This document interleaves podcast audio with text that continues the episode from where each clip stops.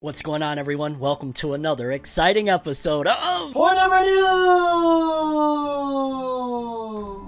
the only news source that provides anything and everything anime and manga related. And we don't bore you, we get into it. Let's do it. I must go, must leave this house. I must go, the time is now. I must go, it's time to get out.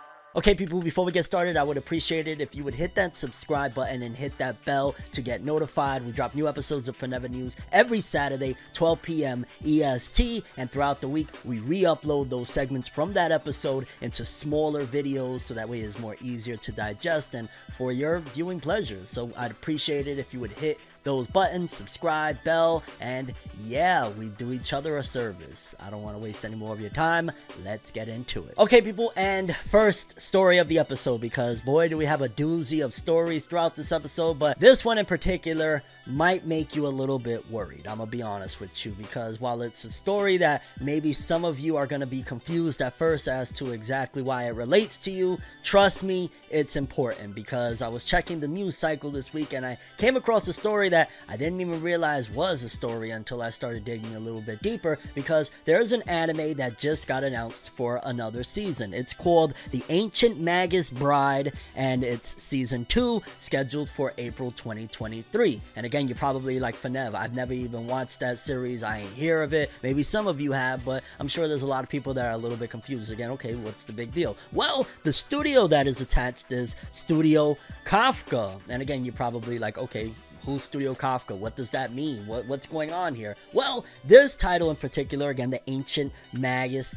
Bride, was originally done by a different studio. So when it got announced for another season, a lot of people were very excited and whatnot. And then they got faced with Studio Kafka as the anime production studio. And initially, this was done by Studio Wit. Now, in case you don't know about Studio Wit, they've had some massive bangers come out of there for quite some time now. But but they've been in trouble recently. For the last few years, I've heard nothing but, hey, we got this that we lost, we got that that we lost, we're in debt. Because if I'm not mistaken, two of the biggest titles that they've lost, and I want to say they've lost another one or two, don't quote me on that, but they've lost Attack on Titan, and that went to Studio Mappa, and they lost Vinland Saga, which also went to Studio Mappa. I don't need to explain to you how massive Attack on Titan is, and the fact that they lost that is a huge blow to the company. And then on top of that, Vinland Saga, another very big and popular title as well, they lost it. And then I heard a few years ago, maybe even a year, two at the most, that they were $4.5 million in debt, which I don't need to explain to you that being millions of dollars in debt is not a good thing. I remember Studio Wit when they first launched, it was like a spin off of Production IG. Production IG, very big studio. They've done some very big titles and whatnot. But I remember being like, yo, Studio Wit is it. You know what I'm saying? We got some massive stuff coming out of there. And little by little, they have been taking big L's. Millions of dollars lost. They lost Attack on Titan. They lost Vinland Saga. They're still trying to get by. They got Ranking of Kings right now. I would say that that's probably one of the biggest titles that they have alongside Spy Family. But Spy Family is a joint collaboration with Studio Cloverworks. So that's not exclusively their title. And also the fact that they're doing co production with another studio, which is not a common thing. Usually they will have the title, like an anime studio will have the title to a series, and then maybe they'll, you know, let sub studios from different places handle the animation on certain episodes. But it's always primarily, hey, it's Studio Mappa, it's Studio Ufotable, it's Studio X, Y, and Z. And to hear that they lost yet again another title, The Ancient Magus Bride, um, that's not good at all, man. I mean, there's always some good and some bad. Like I said, they've taken major L's. We did hear last episode of Forever News that there's possibility that they might be handling the Dan Da Dan anime that's coming. They recently followed the author of Dawn over on Twitter, so it kind of looked like a good sign. But again, at what cost? Because it is a little to a certain degree of an adjustment moving from studio to studio with anime. I think it's gotten better, especially as recent, like the transition from Attack on Titan being with Studio Wit to Studio Mappa. While it hasn't been flawless and there's definitely been complaints, for the most part, it wasn't jarring. It wasn't like, oh, geez, I can't even get into this. You know what I'm saying? So it wasn't that horrible, but still, I don't like getting into an anime and then, you know, hey, the next season you gotta worry. I mean, look what happened with One Punch Man from season one to two, going from Madhouse to Studio was a Shaft, if I'm not mistaken. It was a massive difference in terms of the quality of animation. So while I'm not necessarily the most familiar with the Ancient Magus Bride, ultimately this is a sign that is it a bad thing at this point for something to go to Studio Wit exclusively? Because if we're gonna keep on having cases of, hey, they have it, then next season or the season after that, they don't, that's gonna make me worry some of like, yo, what happens when it doesn't get pulled off properly? What happens when Studio Mappa aren't the ones to come and rescue the IP? What happens then? You know what I'm saying? Like, is the Ancient Magus Bride season two by Studio Kafka gonna be able to live up to the quality of art and animation that a Studio Wit can provide? It makes me worry. I mean, granted, there is a silver lining in all of this, and you're probably gonna say, well, what silver lining, dog? They're 4.5 million in the hole. They've lost three titles, big titles at that. What could be the silver lining? And I'll be honest, the silver lining isn't necessarily to do with Studio Wit, but this change in the anime industry where anime has gotten so much more popular now that it's a viable option to allow other studios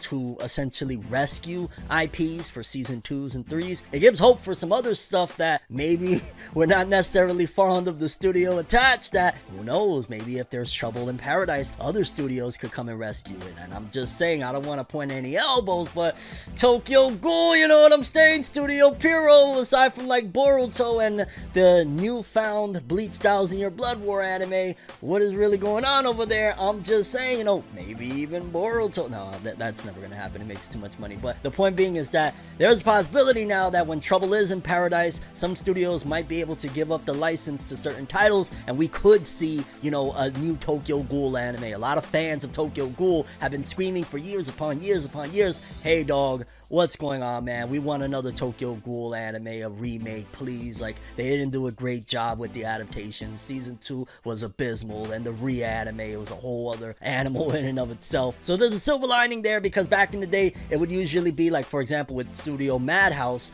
it would get a season 1, and then if Madhouse didn't want to do anything, well, they're Madhouse. They got money. They don't care. They're just going to hold on to the license and keep selling merch, and that's about it. So now, in this new age where anime is so popular that it could still see potentially a profit going to a different studio, now we could probably be talking about some of those lost titles that we always wanted, either a remake or another season.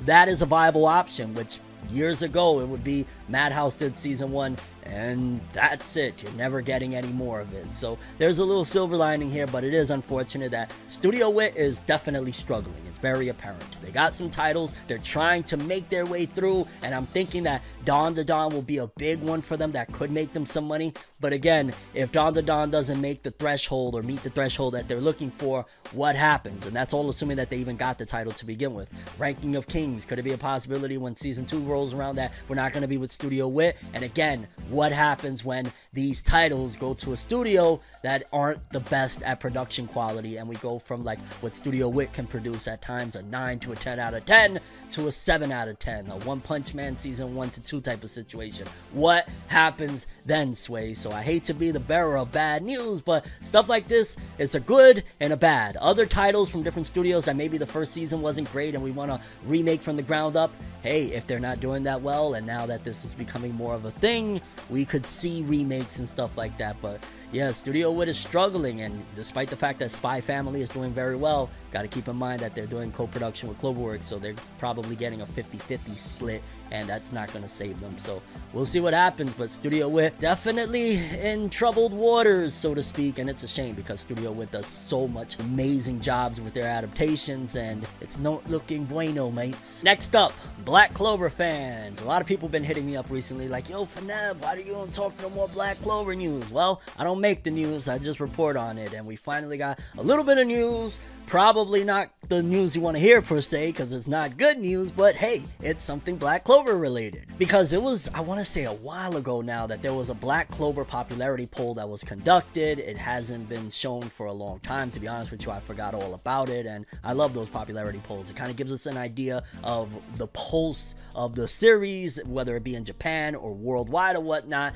And Black Clover had one that was, again, done quite some time ago. However, it seems as though there might be some troubled or something is afoot, so to speak. Because according to this, it says results for Black Clover's sixth popularity poll, originally scheduled for early September, has been postponed to a later date. No exact date has been announced, but they'll keep us updating. And I believe there was a follow up tweet that said basically the reasoning behind this is that they need to recount votes or something like that, which kind of just sounds a little bit bizarre. I mean, granted, the voting from the magazines, you know, like the you know the ones that they fill out over there in Japan when they get the magazine, I guess that could be something that comes into play. But if there was any online voting system, the only reason I could see why they would need to do a recount would be that maybe there was a massive mess up there, like a glitch or a server was hacked or something like that. Because what other reason would there be to postpone this unless maybe there's something there? Because it was supposed to be a big Black Clover Shonen Jump cover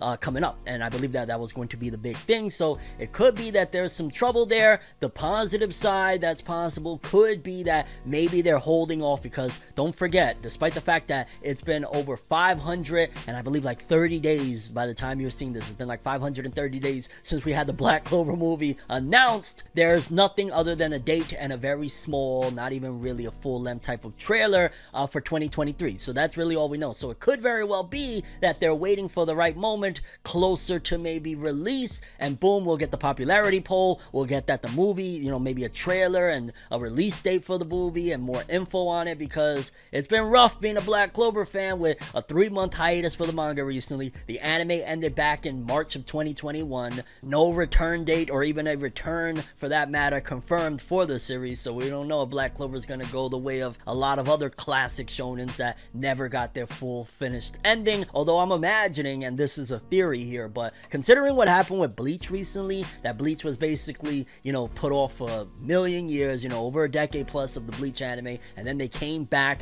and boom, now the I, I believe it hasn't been officially confirmed, but the big word is that Bleach's Thousand Year Blood War anime is going to be going to Disney Plus, and that's a whole other animal of problems in and of itself. It could very well be that they're trying to build up anticipation for this thing, similar to what happened with Bleach, because after a decade, fans were screaming, "Give us Bleach back! Give us Bleach back!" So it could be that they're trying to do that, and also I'd imagine it would be a massive, massive bag for Studio Pierrot, Shueisha, Shonen Jump, and everybody involved if Black Clover was to basically come out and they struck a deal with a Netflix or whatever, you know, basically streaming services there for that big bundle release. Because I'm imagining that's the main reason why Bleach is, if it's indeed confirmed, going to Disney Plus, is the fact that, boom, they get a big, massive bag from the streaming service. They don't got to worry about if they could possibly recoup, how is this going to happen, and since the anticipation will be there because it's already been, you know, we're going on two years since the Black Clover anime has been over, and there's a massive fandom for Black Clover. Let's not forget that despite the fact that the manga sales aren't like the craziest thing in the world, it doesn't sell like a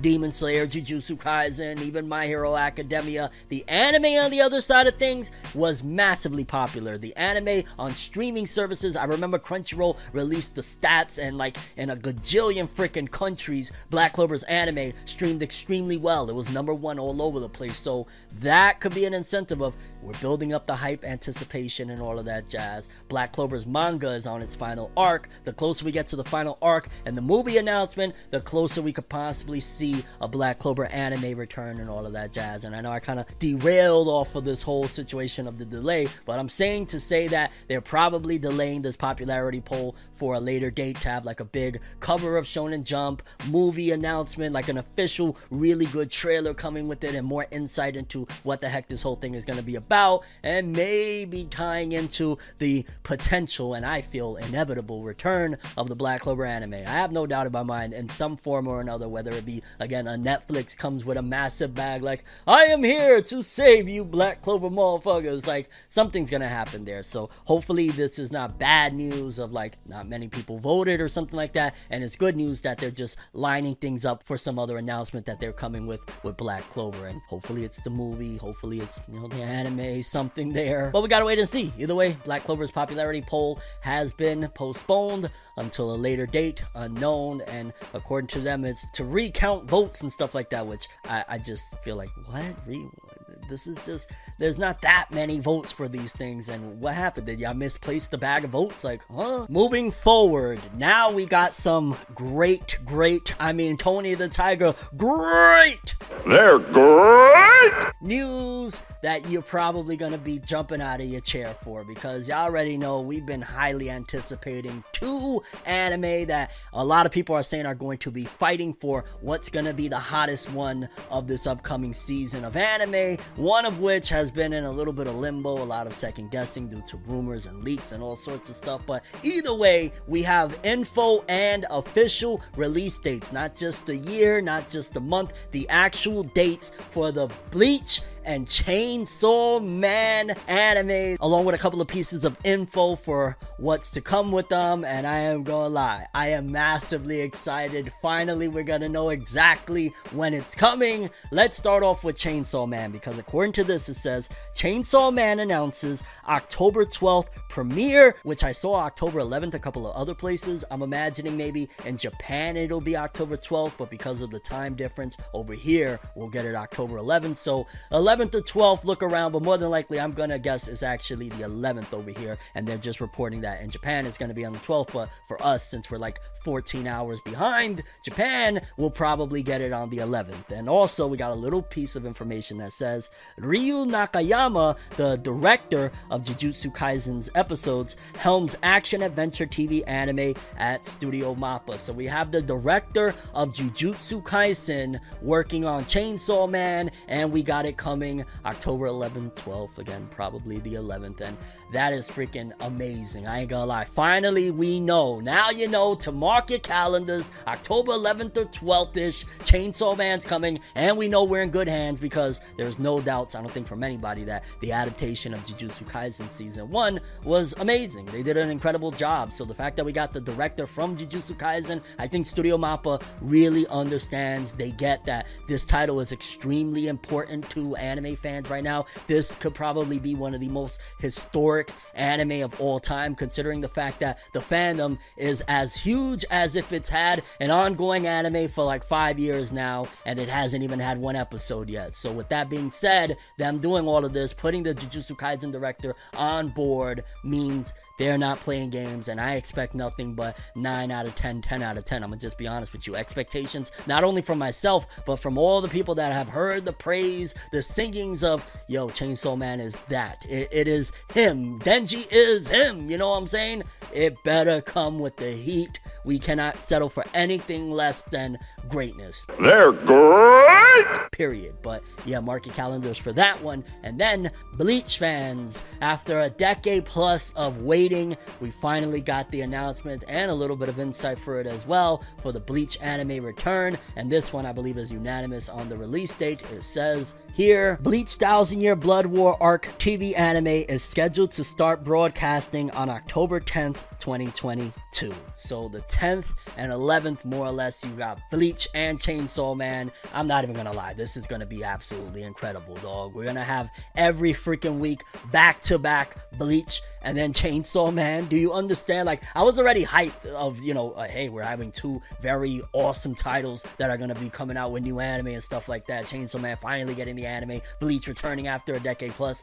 But then we have back to back. A part of me is a little bit like stressed out of like, dog, it's gonna be a lot to talk about with both series, but at the same time, I'm just ecstatic that finally some really awesome anime is coming. I haven't been that enthusiastic about watching anime. I've been more in my manga bag for a bit now. These two is gonna restore the feeling. I have no doubt in my mind. And we also got a little bit more insight that says here Bleach's Thousand Year Blood War TV anime opening ending have been revealed. The opening is called Scar by Kitani Tatsuya, and the ending is Saihate by Senra Rin. So we got the opening, we got the ending, and and I'm not even gonna lie, fam. Bleach returning October 10th. Hopefully, they do a lot of what fans have been hoping for. And what I mean by that is a lot of fans have been wanting for them to change certain aspects or add on to certain things. And I believe the creator, Tite Kubo, has already confirmed that some fights that weren't shown are going to be shown, some stuff is going to be extended and whatnot. So it looks like this is going to be one of the best seasons for shonen anime fans, period. I mean, this is going to be nuts. And while I got you here, I also got a little bit more insight on Chainsaw Man anime, not in particular about that release date, but according to this, it says the Chainsaw Man world premiere stage greetings with the latest information will again be streamed on September 9th. The stream is only posting the premiere stage greeting, not the world premiere itself, but I do recall when One Punch Man's anime was coming out that there was a big leak that it came out like, you know, in September and we didn't actually have the official release until October, so anything's possible. And I'm not gonna lie, when it comes to Chainsaw Man, one of my favorite manga of all time, as you right, there, you see right there, yeah.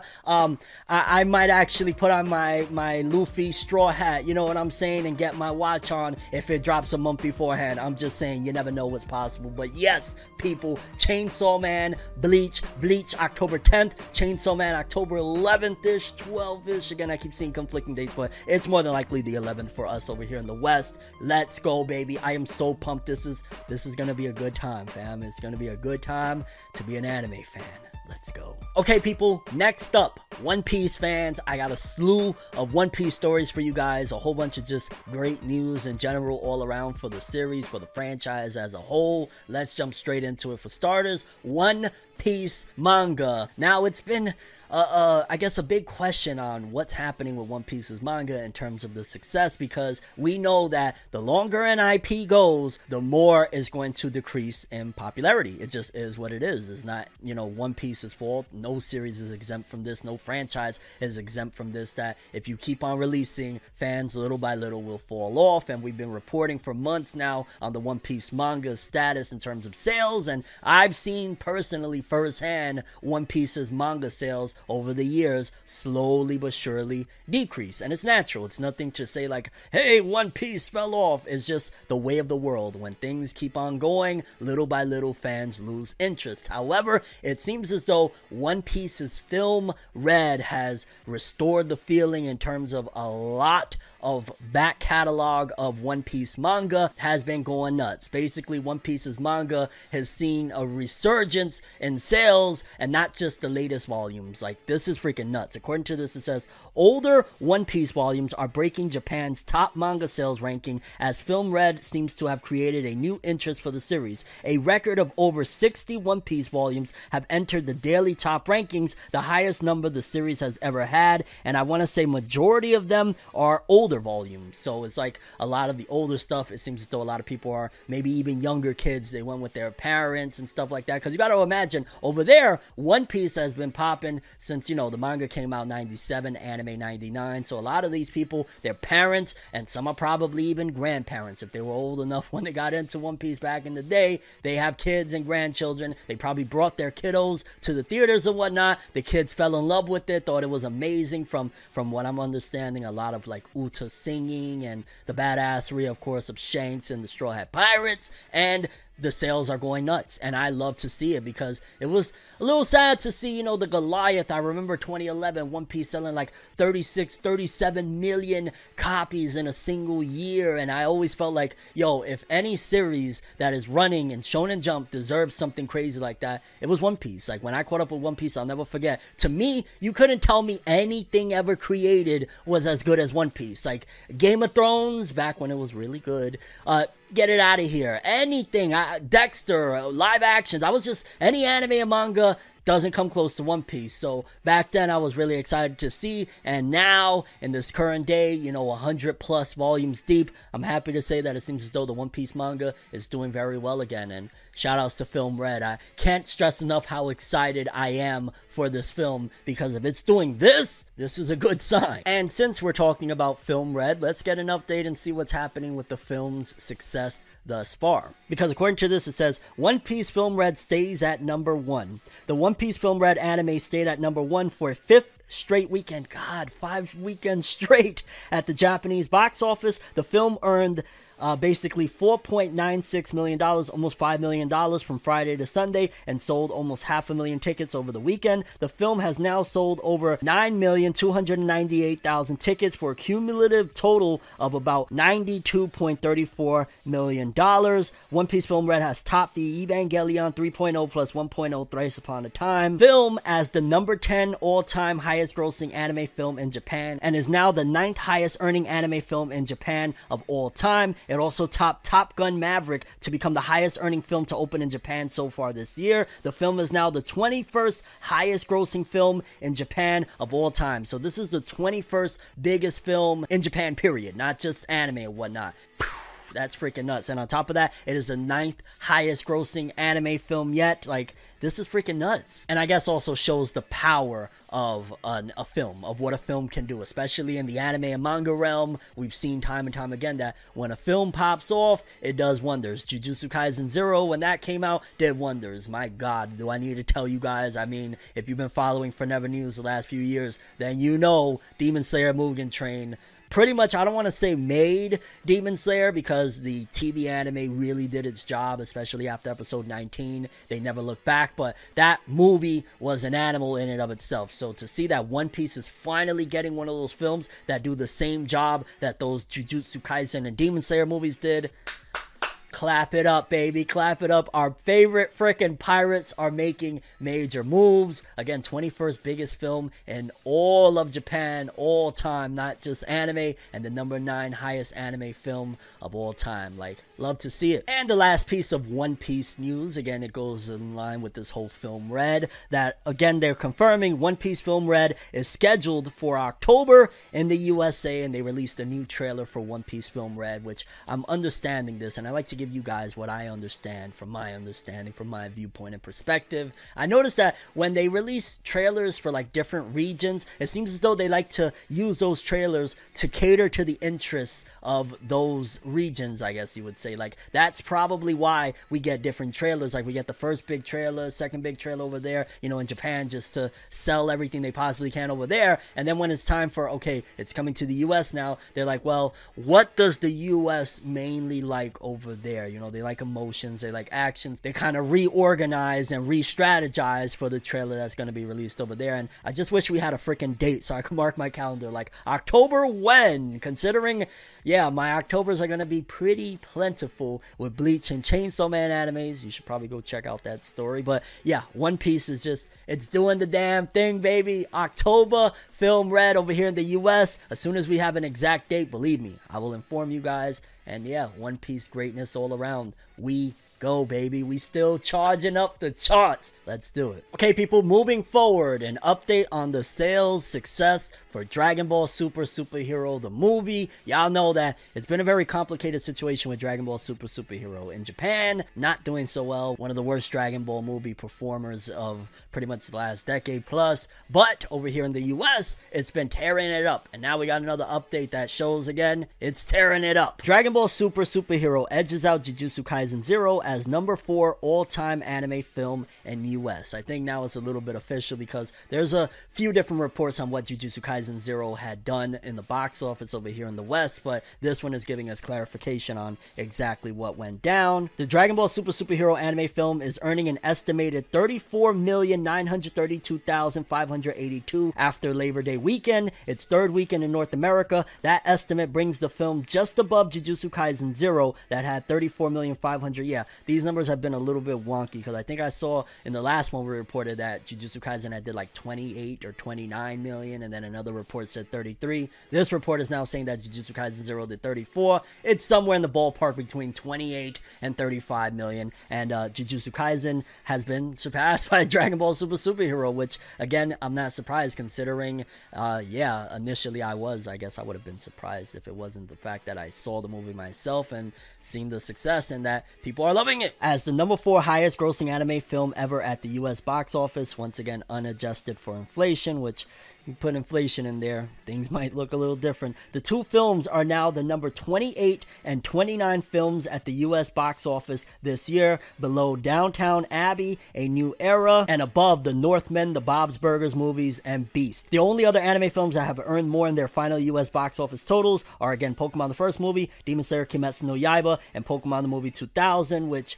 I do think that we have potential to pass two of those. I just don't ever see, uh, at the very least for the time being, anything passing Pokemon the first movie. I've said it before and I'll say it again. That movie was ridiculous with the level of success. So we'll see, but I'm not going to hold my breath for now at the very least. As anime is continuing to grow and expand internationally, yeah, there's potential down the road, but even with this film, considering it wasn't unanimously praised, there's a lot of people that probably went and seen Broly and didn't go see this film, probably stopping it from what it potentially could have done. So there's that. It was almost like a trade in fandoms. A lot of people stopped watching it. A lot of people jumped in and said, you know what, I want to see this one. And of course, Dragon Ball Super Superhero beat Dragon Ball Super Broly that did 30 million in 2018 with its last weekend alone. Although there's a little bit of an unfair comparison, I'm going to say that it's kind of blinding people. And we talked about it a little bit last week. But essentially, Dragon Ball Super Superhero had like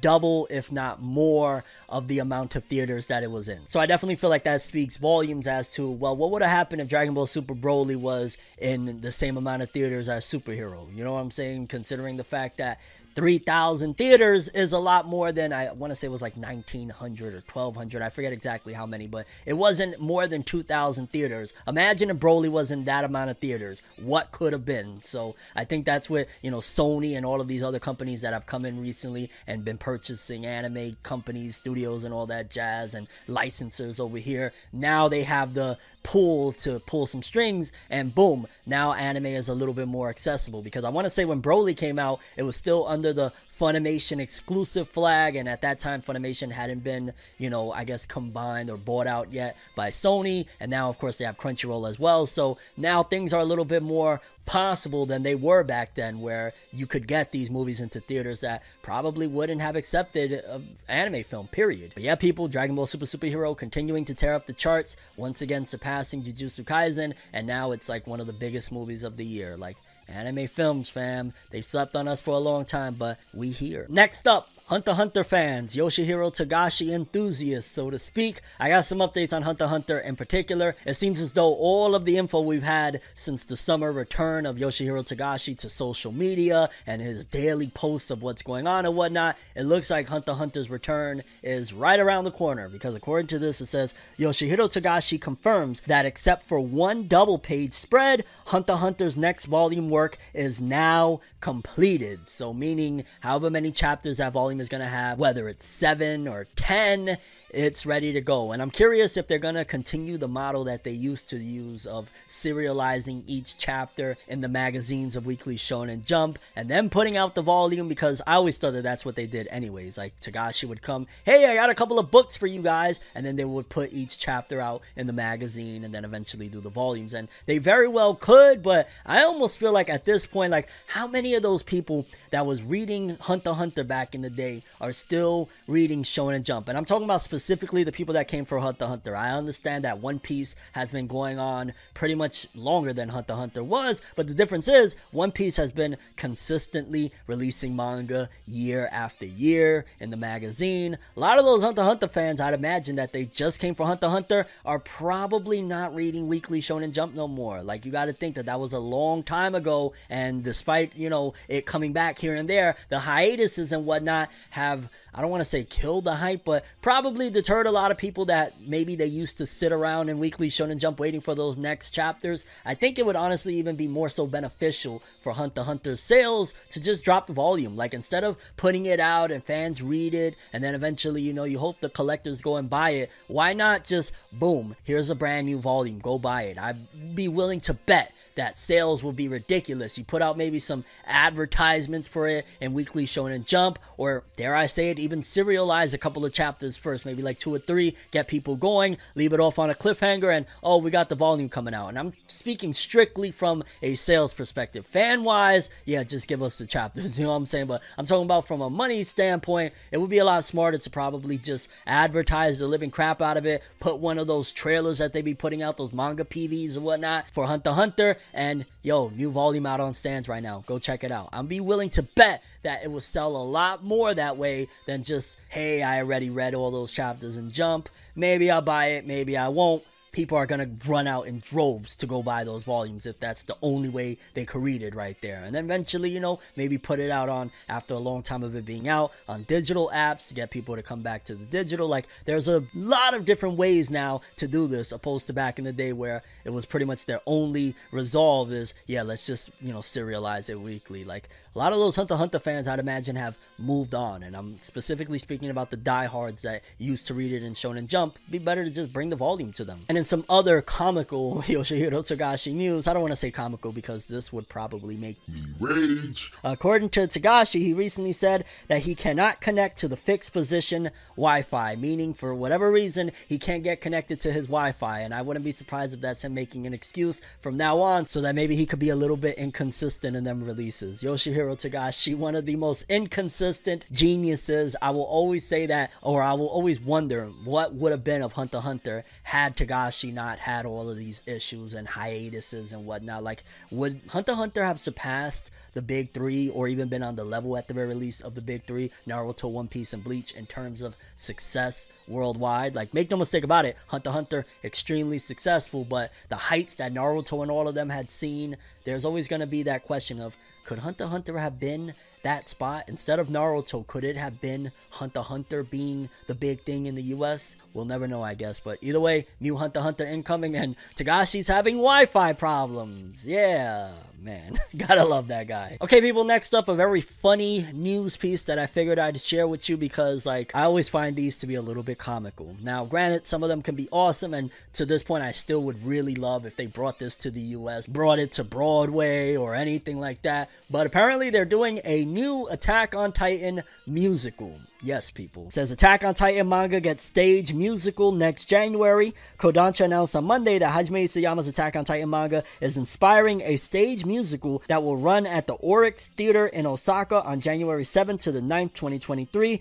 and at the Seinenkan Hall in Tokyo on January 14th to 24th, 2023. There's a poster, which I ain't gonna lie, for the most part, even though there's a million pounds of CG all over the place, they look pretty solid, the actors there. And it says, Go Ueki is directing the play with a script by Masafumi Hata, hip hop artist. Ooh, they bringing hip hop into there. Hip hop artist Ken the 390. Ken the 390. Sounds like Royce the Five Nine. Like, yo, why not just bring Royce in? Why y'all playing with my guy? Is the music director with lyrics by Kaori Miura. The staff aims to combine traditional staging and music with the latest technology to recreate the Attack on Titan world. And how does that work? For starters, how are you going to have like the Titans, unless you're going to have people like on stilts with Titan costumes? How the hell does that work? Are you going to have like projection screens behind them with the Titans there? Like, that sounds a little bit bizarre. On top of that, it's a musical, so it's to be like, I am Eren! That Titan is really fucking big! Help me now, Mikasa! Eren Kun, I'm coming!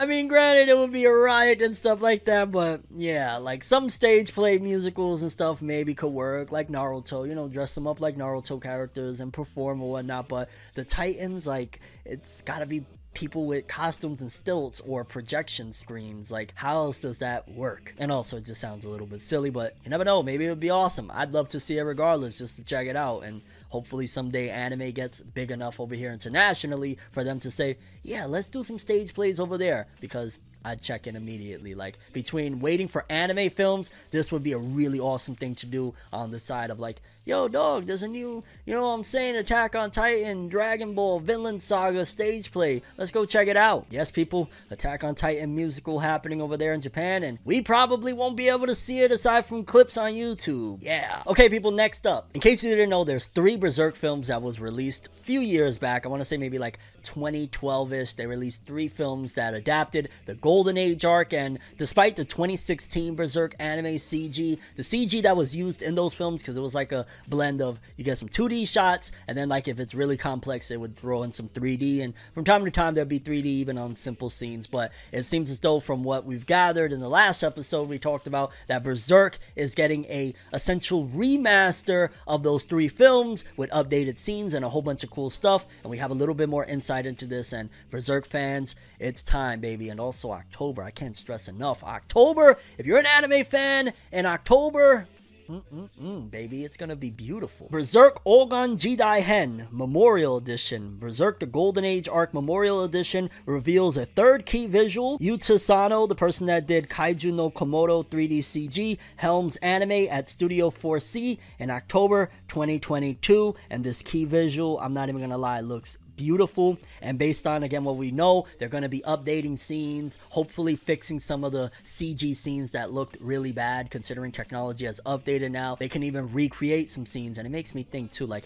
if they're doing that right like if they're going to possibly update some of these scenes then who knows? Maybe they're creating aesthetics for something further down the road and they're like well we could reuse them for some shots here in the golden age movies and stuff like that. You never know. I'm gonna look at it again as this is a test to see how far they could take berserk now that you know it went viral and everybody's been talking about it with the unfortunate and untimely demise of the late great god of manga uh, Kentaro Miura. Again, I think that this is a test to see if people are rocking with Berserk to that level, and I'm hoping that this does well enough that they look at it and say, you know what, this is awesome. Let's go do something else with the IP. Let's make some more greatness with Berserk and give it the proper adaptation that it deserves. Or it could be that this studio, who knows, maybe the license for the Berserk anime is running out, and they're like, let's do something else before we lose it because we know somebody else is about to grab up the rights and do some crazy stuff. So let's do one last hoorah before Berserk goes off and we don't have a hold of it anymore. I don't know, but either way, I know that this key visual looks dope, and I'm really hoping that the Berserk movies now look damn near to perfection if they're going to be updating some scenes. Because Berserk deserves nothing less. I'm just saying. Moving forward, people of My Hero Academia fandom, we got an updated trailer for the upcoming My Hero Academia anime season 6, and it just basically says, you know, the anime is coming in October as well. We got a new PV, and I'll be honest with you, from what I gathered and what I saw in the trailer, it doesn't look like they're putting their all foot forward of like a season 2 quality, because season 2, I'd argue, was probably one of the peaks, if not season 3, of the level of art and animation that they brought forth for the My Hero Academia anime. And based on the visuals I saw from the trailer, like I said, it doesn't seem like it's going to be immaculate. They didn't show everything big or whatnot. Mainly, I'm mostly excited and hoping that they give us at the very least a decent adaptation considering this is supposed to be, and in the manga it was, like the best things I've seen out of the My Hero Academia manga thus far. Like, I'm really hoping that they put their best foot forward into it because I want some real freaking awesome stuff with this one. This deserves it nonetheless. And considering Studio Bones' head was recently talking about how much they put into the Mob Psycho anime and how all of these anime have different like subdivisions working on them or whatnot, I would really love for My Hero to get what it deserves for this season, especially. It's like some of the best stuff this anime has to offer. Like this is supposed to be the best of the best. Please don't, you know, short staff it. Please don't give us mid, so to speak. This is supposed to be legendary. And the trailer, it looked alright, but it wasn't blowing me away or anything like that. I feel the beginning of the trailer probably looked better than the rest of it. But yeah, new My Hero Academia anime trailer for season six. We can hope that uh hopefully they do right by the remainder of the series because yeah, this is supposed to be great and trailer didn't really give me great Great! Moving forward, quick update for Jump Festa 2023. In case you don't know what Jump Festa is, it is a massive gathering and festivities that usually happens around like mid to late December of the year, where they announce pretty much all of the upcoming anime that are coming, the new adaptations that they're bringing, any movies, any films. Like, we usually get a lot. Well, we're supposed to. Some years they let us down. Like, I'm never gonna forgive that big super stage for the Boruto series, and we just got like some trailers of recapping what happened in Boruto and Naruto. That was not cool. But according to this, it says Jump Festa 2023 will be revealing new information next week in Weekly Shonen Jump issue number 42. And from what I gather, it seems as though they're going to be announcing which series and which IP are going to be getting super stages. And usually, super stages usually are to like announce big things to come. So again, it'll be like, hey, this is the next arc that's gonna happen for the anime, or hey, it's getting a spin-off series. Like that was, I want to say, Jump Festa that they announced that Boruto manga was actually happening. That was like a very big deal. So they're probably going to be announcing which series, which they better give a couple of super stages. I'm not even gonna lie. We better get a Boruto super stage, a real super stage for something big to come. Hopefully a film, or dare I say it, the time skip that was promised already like two Jump Festas ago for the Boruto series. Like, hey, what happened with that? And they didn't even bring the author, now that I think about it, to the last one either. It's been a mess. We better get a Black Clover super stage that is going to announce and bring the trailer, the real trailer for the Black Clover movie. Like, that's a must. Come on, y'all been playing with us too much. A couple of other things. I guess we'll probably get one for like Jujutsu Kaisen, even though for the most part we know what's to come with season two. Maybe we could get a trailer for that or something like that.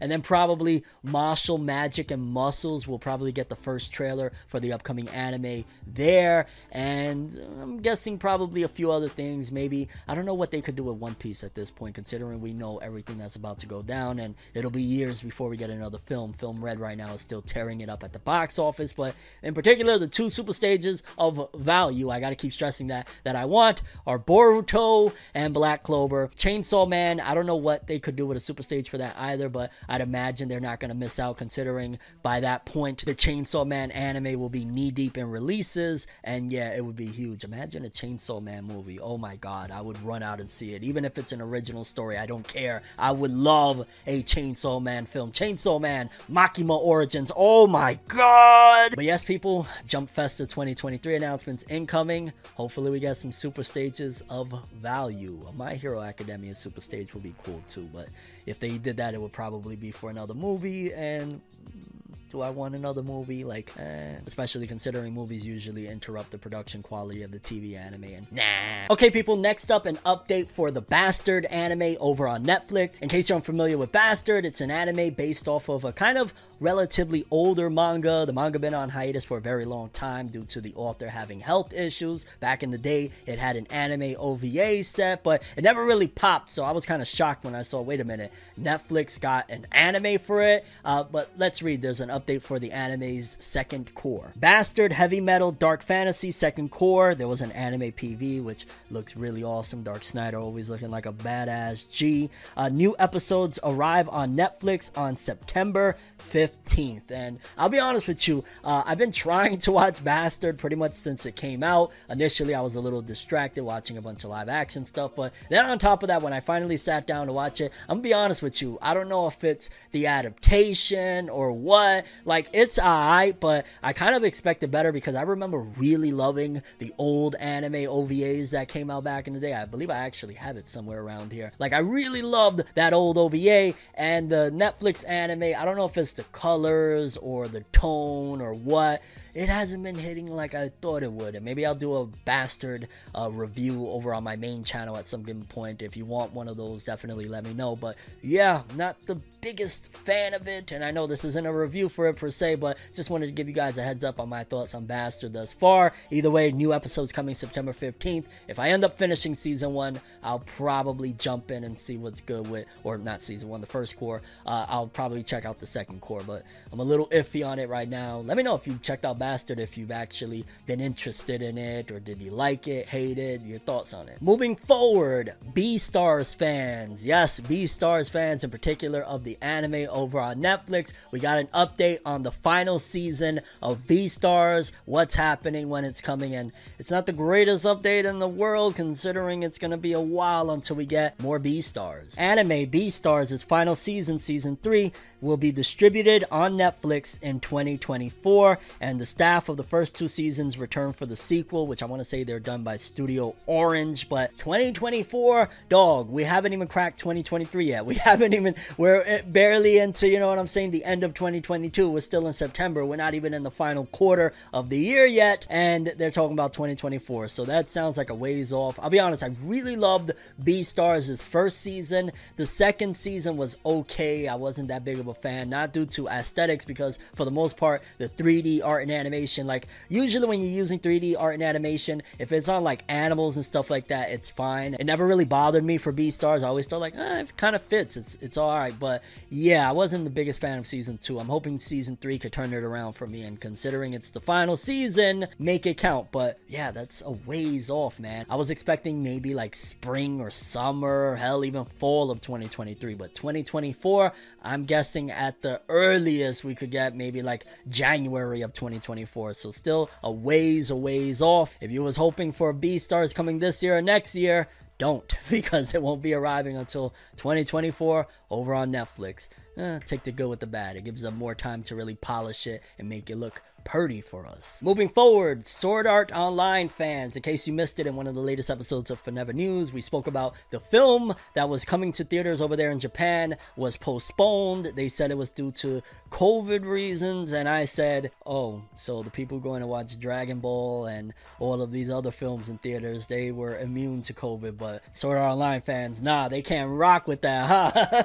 but it was postponed nonetheless. Uh, I believe it's Sword Art Online, the movie Progressive, Scherzo of the Deep Night, and they now got a new updated date for it. It says here the postponed date is now October 22nd of 2022. So, oh, by that point it's gonna slow down. Honestly, I feel like that was straight up and irresponsibly at that a misuse of the excuse of hey COVID. Like I feel like they just used that because either there was production issues, maybe they wanted to drum up a little more interest, something there, and they just said, man, just tell them it's COVID. Which if that's the case, that's a very, very shitty excuse to use. Like at the end of the day, if that's not legitimately the reason why you're postponing it, why come out with that at all? It just seemed a little bit fishy to me. Like, oh, so COVID is a problem now, but next month it's not going to be a problem. Like, if anything, it gives more of an opportunity for by next month something to happen where, hey, it's getting bad again. We got to shut down Japan. So yeah, just something to keep in mind. But uh, if you were over there in Japan or waiting for Sword Art Online,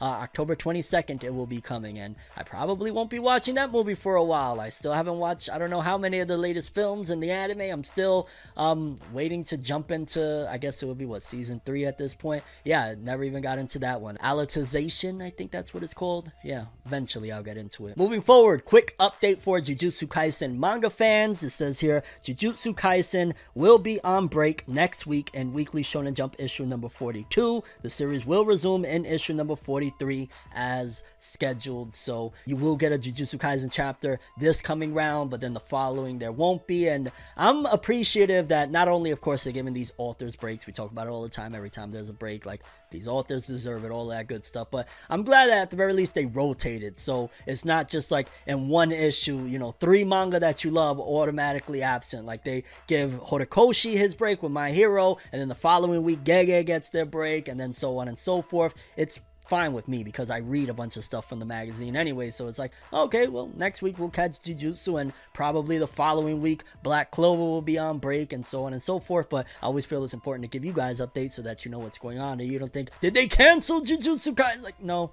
just break scheduled usual next up quick update for the success of the manga sakamoto days if you ain't reading sakamoto days man it's pretty fire from what i've read so far. I really like it but it says here sakamoto days has reached 1.9 million copies in circulation thanks to its latest reprints and the series will be receiving a color page next week in weekly shonen jump issue number 42 so almost 2 million copies sold. Considering sakamoto days is an unconventional series for shonen jump it's about like this old out of shape retired assassin and like things come into his life but for the most part he just wants to be with his family and his shop so to see that it actually has been able to obtain almost 2 million not necessarily sales. It's, you know, out there pretty much. And I always look at it as, yeah, people haven't bought all 1.9 million, but if it's already in stores, it's only a matter of time, especially considering the anime is going to be inevitable with this one. It's doing pretty well sales wise. It's only a matter of time until 1.9 million are sold, but it's in circulation right now and I'm glad to see a few series from that generation of Jump that hasn't even really got animated yet. The Marshals, Undead Unluck, Sakamoto Days, getting an actual, you know, bit of success, so to speak. Especially again, I look at Sakamoto Days as it's different for Jump, and Jump has been trying a lot of different things. Some of them don't work, some of them get canceled, but Sakamoto Days is here to stay. 1.9 million, and if I blazed it up, I'd call it Sakamoto Haze. Hey! Don't steal my idea, damn it. Imagine you going to cop some shit and homie like, yo, dog, I got that Sakamoto haze on deck. Actually, be responsible if there's a dispensary around you. Go that route. Assuming you're into that stuff. If not, leave it alone. Honestly, just do your thing. Be your best person. Live your best life. Yeah. Fanev giving you guys some dare advice. Like, yo, dog, in case you don't know about dare, it's D A R E. It's yeah. Anyway, anyway, what am I saying? Moving forward, we got the Weekly Shonen Jump and Weekly Shonen Magazine author comments. Weekly Shonen Magazine, courtesy of Jose underscore Ke. Let's start off with Weekly Shonen Jump. Uh, we'll start off with Gege Akutami, author of Jujutsu Kaisen. They said, "Was his latest trip to Japan the last chance I'll ever have to see Brad Pitt in person?" And I ain't gonna lie, I'm still gonna stick to the idea that there's a huge possibility Gege Akutami is a female because I'm gonna keep it a buck with you. I don't know any straight male that is like, oh god, I gotta meet Brad Pitt. So either it's a dude that is into dudes or that's a female. I mean, for crying out loud, when they did that big interview or whatnot, we didn't even get to see Gege Akutami what they look like. And yeah, there's still rumors out there that Koyo Harugo is a female as well. And I know there's a lot of people like, don't even say that, it's a man. Like, what would be the problem if it was a woman that's writing some really badass shit like Jujutsu Kaisen? I'm just saying. So, Gege Akutami, uh, I hope you get to meet Brad Pitt. I've never wanted to meet him, but why not? Moving forward, Yuki Tabata with the Black Clover. My wife is feeling better now, so she's being playful. This is what I needed. Ah, I love to hear it. I'm so glad his wife is in recovery. You see with Tabata, he's a family man. He loves his wife. He loves his kid. I'm glad to hear that. I'm dead serious. Like, shout outs to Tabata. That's really awesome to hear. And shout outs to his wife. Continue a speedy recovery. We got Hajime Komoto, author of Mashle Magic and Muscles. When you're older, apparently being bit by a mosquito is less itchy. So that's what's going on. I don't know what you talking about, dog. Towards the end of last week, I got bit up a couple of times by mosquitoes, and them shits was annoying as hell. So yeah, Hajime Komoto, you're on your own with that one, buddy. And we'll wrap this up with Kohei Horikoshi, author of My Hero Academia. I had a lot of Baskin Robbins ice cream delivered and played ice cream shop by myself. Live it up, dog. If that's your version of your best life, I ain't mad at it. Although it kind of feels like a Baskin Robbins little sponsorship there. Imagine they gave Kohei Horikoshi like a sponsorship for Baskin Robbins. Get the bag, dog. Run it up. Then we got the Weekly Shonen Magazine author comments. Did I say I was starting off with them? I don't know. I'm all over the place in this episode. Forgive me, lads. We got Yusuke Nomura, author of Blue Lock. I really want to live in a Ritzwell showroom. Very weird, but all right. Uh, we got To Your Eternities, Yoshitoki Oima. Some baby roaches appeared. That's nasty as hell. Again, okay. Uh, we got Tokyo Revengers' Ken Wakui. I helped my kids with their summer homework. Even with us working together, we barely finished on time. You're involved in your children's life. What more could you ask for? We got Nakaba Suzuki, author of Four Knights of the Apocalypse, Seven Deadly Sins. I bought volume two of the Fighting Fantasy collection. I was moved to tears. I enjoy game books so much. We got Negi Haruba, author of Ranger Reject. It's so hot that the Frappuccino I bought was juice by the time I got home. Ugh. Uh, George Morikawa, author of Hajime no Ippo. Amamiya of the Sanctuary was right about everything. Right about what? Now I gotta go check that out to see what George Morikawa was saying they were right about. Uh, then we got Hiro Mashima, author Fairy Tail Eden Zero. I took part in the World Cosplay Summit 2022. I met so many wonderful cosplayers. I know this is redundant and I do it, but clap it up for Hiro Mashima. Now he's getting it and rubbing elbows with the cosplay community. If this man is not an exemplary mangaka, human being, just God damn it, Hiro Mashima, you're freaking amazing. I really hope you one day see this just so that you know that there are people that legitimately appreciate your hustle, your strive, and just what you bring to the anime and manga world, man. You're freaking amazing, dog. I really hope you know that. Like, you're incredible. I really, really admire everything that you're doing, dog. Keep it up, for real. And we wrap this up with Kei Urana, author of Gachi Akuta. I got to draw something I've been wanting for a long time this chapter. More than that, the fact that all of us, my staff and I, united to draw it together, and it will remain in my memories. Yay, work as a group. It's great. But yeah, people, those were the Weekly Shonen Jump and Weekly Shonen Magazine. Author comments, always a treat. And last but not least, let's put this episode to bed with the top 50 best-selling manga of the week, courtesy of Jose underscore Ken. Okay, so 50 through 41. Let's see, what do we have here on the docket? We got at 49, Spy Family with another 12,000 for volume 8, 1.7 mil. Uh, Shokugeki no Sanji at number 44 with 13,000, bringing a total of 125. One Piece episode A, volume 2, still selling 14,000, total of 143. Then we got places 40 through 31. Uh, we got One Piece still charging up, volume 101. Y'all know One Piece, the back catalog is doing pretty well, and even the latest volumes are doing great too.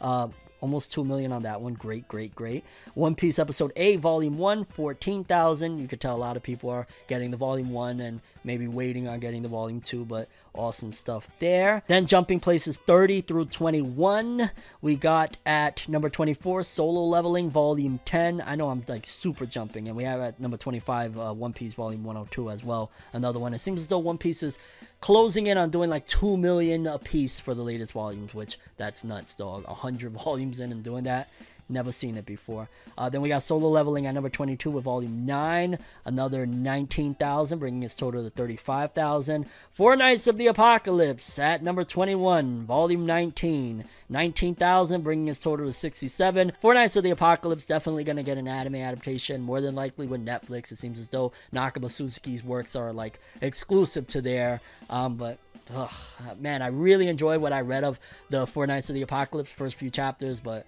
I've heard some mm, inappropriate things. So yeah, and I'm not talking about the author, by the way. I want to be clear. I'm talking about uh, one of the latest chapters. Just had some weird stuff in it with an older woman and a younger boy, and a, eh. then we got places 20 through 11. We've got, let's see, a lot of really things that I'm not too familiar with. I mean, at number 11, we got Goblin Slayer side story year one doing 30,000 almost. Goblin Slayer, actually, from what I saw, I think I saw like the first episode or two. I actually have the Blu ray right over there. I really need to watch the whole thing just so I know for sure that it is an absolute cesspool of crazy. Ugh. And we got top 10 over here. Uh, another Goblin Slayer at number 7, Volume 13, 43,000. People are eating it up. Pause. Uh, we got One Piece Volume 103, another 59,000, 1.7. That one is doing great, and it's because it has some awesome contents. And I love that cover, man. The purple just looks, mmm, just greatness. Uh, number 2, Jujutsu Kaisen Volume 20. It's been like stuck at number 2 forever, uh, with 76,000, bringing its total to 1.3. And at number 1, Tokyo Revengers' latest volume 29, with another 147,000, almost 600,000, 591,000. Uh, Tokyo Revengers still selling well, despite the fact that a lot of people have been saying it's been going downhill for a long time. I put the manga on pause. I plan on getting back into it at some given point, but hey, Numbers don't lie. People are still into it. And yes, people, that's all the stories we have for today's episode. Curious what you guys think. Most important story, favorite story, something I didn't cover, and you're screaming for Nev. Why didn't you cover it? Please let me know. That's all for this one. I'm for Never World, and as always, people have an awesome day. And remember the golden rule: anime and manga for life, boy. Have an awesome day. Peace in, and you guys just watched another episode of Forever News. Have an awesome day. Don't forget to subscribe and hit that bell. I'm just saying, I bring you the news so you be in tune. Have an awesome one. I have a dream, alone in my room as I sit with the tea. Couldn't possibly think what I often see. And you don't even know how I often blink. Lights be flashing and looking at me. Such a odd, unique, yet I'm so unique. And you're looking at me. If the walls could talk, they would probably read bleak. And I'd probably say, bitch, get the fuck off me.